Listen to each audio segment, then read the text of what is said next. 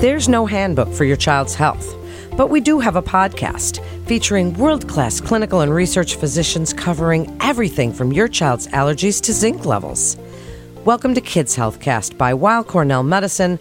I'm Melanie Cole, and joining me today is Dr. Callie Tsirilakis. She's the Director of Pediatric Pulmonary and Asthma at New York Presbyterian Queens, and she's an Assistant Professor of Clinical Pediatrics at Weill Cornell Medical College, Cornell University. She is here today to tell us about volatile organic compounds, or VOCs, and other irritants that can trigger asthma in our children. Dr. Tsirilakis, thank you so much for joining us. I'd like you to start by just telling us parents what are volatile organic compounds, or VOCs?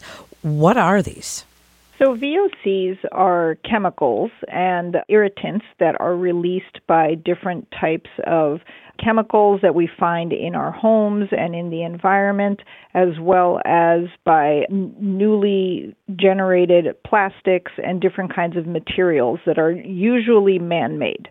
So where we find these? I mean, obviously you just said plastics. So we're all thinking right now of our Tupperware and our water bottles and you know all these different things, but some of them have these little messages or labels on them say that these don't have those in them. Tell us about where they're found and give us some examples of both indoor and outdoor VOCs. The most common VOCs that we find that can really trigger asthma symptoms indoors are things from new furniture, so those offing smells that come from latex mattresses and from foam mattresses, from other kinds of furniture, and oftentimes the cleaning supplies that are used to clean those new furniture items, furniture polishes, paints in particular, and then other things that you can oftentimes find in garages. So things like gasoline, paints, paint removers, all different kinds of chemicals that can be used in the household setting can oftentimes release these VOCs and these chemical compounds into the air that are very irritating to the airways. And then outdoors, you also are exposed to many of these VOCs in the environment from emissions from cars or the gas station, so the different kinds of benzene compounds from gasoline and from different kinds of pollution can also be loaded with VOCs, and they can be very irritating to the airways, both for patients with asthma and even for patients without asthma. This is what differentiates VOCs from something like an allergen which you need to be sensitized to an allergen. VOCs, you do not need to be sensitized to, and at increasing doses of inhalation of a VOC, everybody will eventually react to that VOC and their airways will become more irritated by those VOCs. I think every parent just smelled that smell of new furniture when you said that. I just felt that and could smell it really when you described it. So, how do they interact with our respiratory systems? Dr. Tsirilakis, you said that while they will be triggering for someone with asthma, all of us will feel some irritation if we're around them long enough. Tell us why. Because they act as irritants. So when these inhalants go into the respiratory system, they irritate the airways and they make the little muscles that surround the airways very twitchy and they can cause significant amounts of inflammation as well, which is irritation in the lungs. So, all of those can result in symptoms of coughing or chest tightness or difficulty breathing, even in patients without asthma, but especially in patients with asthma who have more sensitive airways to begin with, then it can absolutely trigger an asthma attack or an asthma exacerbation. Wow, it's not something that we really think about, and yet it has such an effect on our respiratory systems and the environment. So, specifically for people with asthma and allergic disorders, how detrimental are these? And as a physician, do you see that these are really contributing to someone with asthma's triggers and attacks? Absolutely. And it is very important that asthma patients are aware of what is in their environment and that they are uh, trying to avoid anything that can be triggering their asthma, whether it is something like VOCs or other irritants in the air like smoke or whether that's smoke from cigarette smoke or from wood burning stoves or fireplaces, all of those can generate these similar types of irritants. And it's really important that they try to avoid those irritants as best as possible and keep them contained so that they are not making their asthma worse.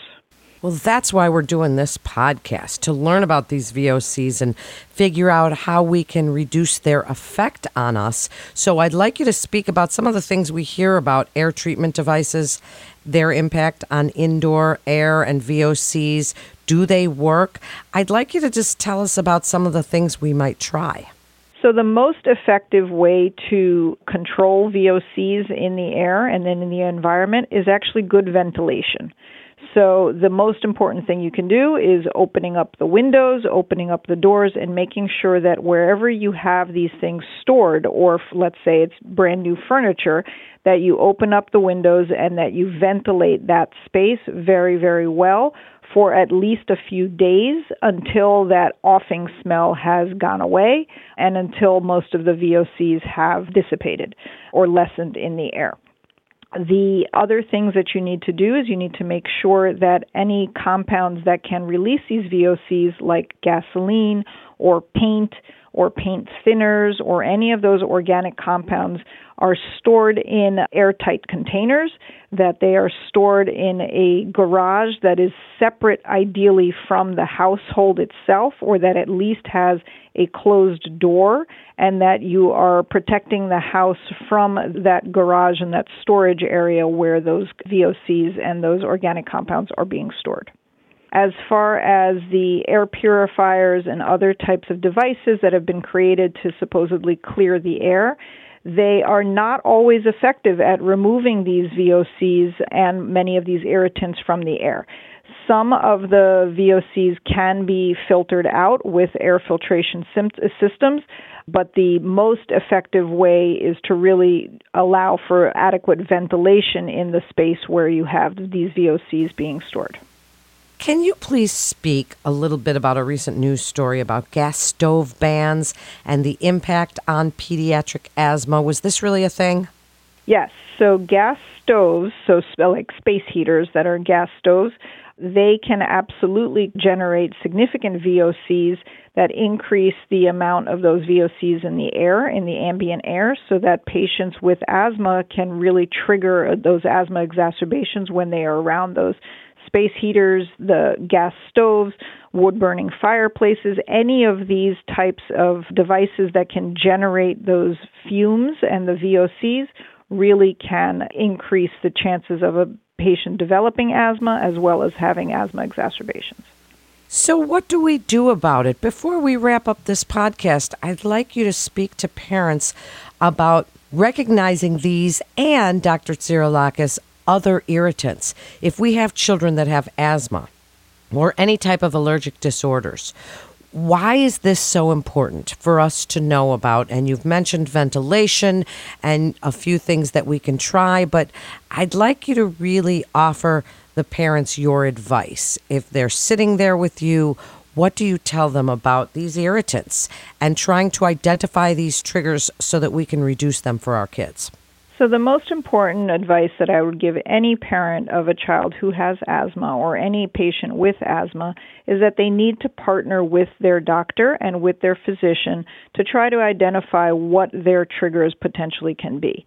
VOCs and other irritants are one of the long list of possibilities for triggers for asthma exacerbations amongst allergens and mold spores and viral illnesses but these are very much preventable as far as the VOCs and other irritants. So if you know that a patient is being exposed to VOCs and irritants, trying to control the exposure to those things is incredibly important. So, for instance, if a family is painting their apartment, a child with asthma should not be living in that apartment when they are painting the apartment. The child should try to go and stay at a family member's house for a few days until the paint smell has left the apartment. In addition, there have been the creation in recent years of different kinds of compounds. For instance, there is low VOC paint that can be used when painting apartments and painting households, which is always a good idea for patients who have more sensitive airways, like our asthma patients. Other types of triggers, such as tobacco smoke, other kinds of inhalants, even vaping inhalants, or any kind of fumes, heavy chlorine smells or ammonia smells, so cleaning supplies, all of these irritants can really trigger those asthma attacks, and it's important to talk with your doctor about what other things you have noticed can be triggering your child's asthma so that you can best avoid them, amongst them as well the VOCs and these other irritants. What an educational episode this was, Dr. Tsirilakis. Thank you for telling us about it. It's not something that we really knew about or thought about, and so interesting. And now we can kind of look around our houses and try and take those steps to help prevent some of this respiratory distress. Thank you so much. And Weill Cornell Medicine continues to see our patients in person as well as through video visits, and you can be confident of the safety of your appointments at Weill Cornell Medicine. That concludes today's episode of Kids Healthcast. We'd like to invite our audience to download, subscribe, rate, and review Kids Healthcast on Apple Podcast, Spotify, and Google Podcast. For more health tips, go to weillcornell.org and search podcasts. And don't forget to check out our Back to Health. Lots of interesting podcasts there. I'm Melanie Cole. Thanks so much for listening. Back to Health is your source for the latest in health, wellness, and medical care for the whole family. Our team of world renowned physicians at Weill Cornell Medicine are having in depth conversations covering trending health topics, wellness tips, and medical breakthroughs. With the spotlight on our collaborative approach to patient care, this series will present cutting edge treatments, innovative therapies, as well as real life stories that will answer common questions for both patients and their caregivers. Subscribe wherever you listen to podcasts. Also, don't forget to rate us five stars. All information contained in this podcast is intended for informational and educational purposes. The information is not intended nor suited to be a replacement or substitute for professional medical treatment or for professional medical advice relative to a specific medical question or condition. We urge you to always seek the advice of your physician or medical professional with respect to your medical condition or questions. Weill Cornell Medicine makes no warranty, guarantee, or representation as to the accuracy or sufficiency of the information featured in this podcast, and any reliance on such information is done at your own risk. Participants may have consulting, equity, board membership, or other relationships with pharmaceutical, biotech, or device companies unrelated to their role in this podcast. No payments have been made by any company to endorse any treatments, devices, or procedures, and Weill Cornell Medicine does not endorse, approve, or recommend any product, service, or entity mentioned in this podcast. Opinions expressed in this podcast are those of the speaker and do not represent the perspectives of Weill Cornell Medicine as an institution.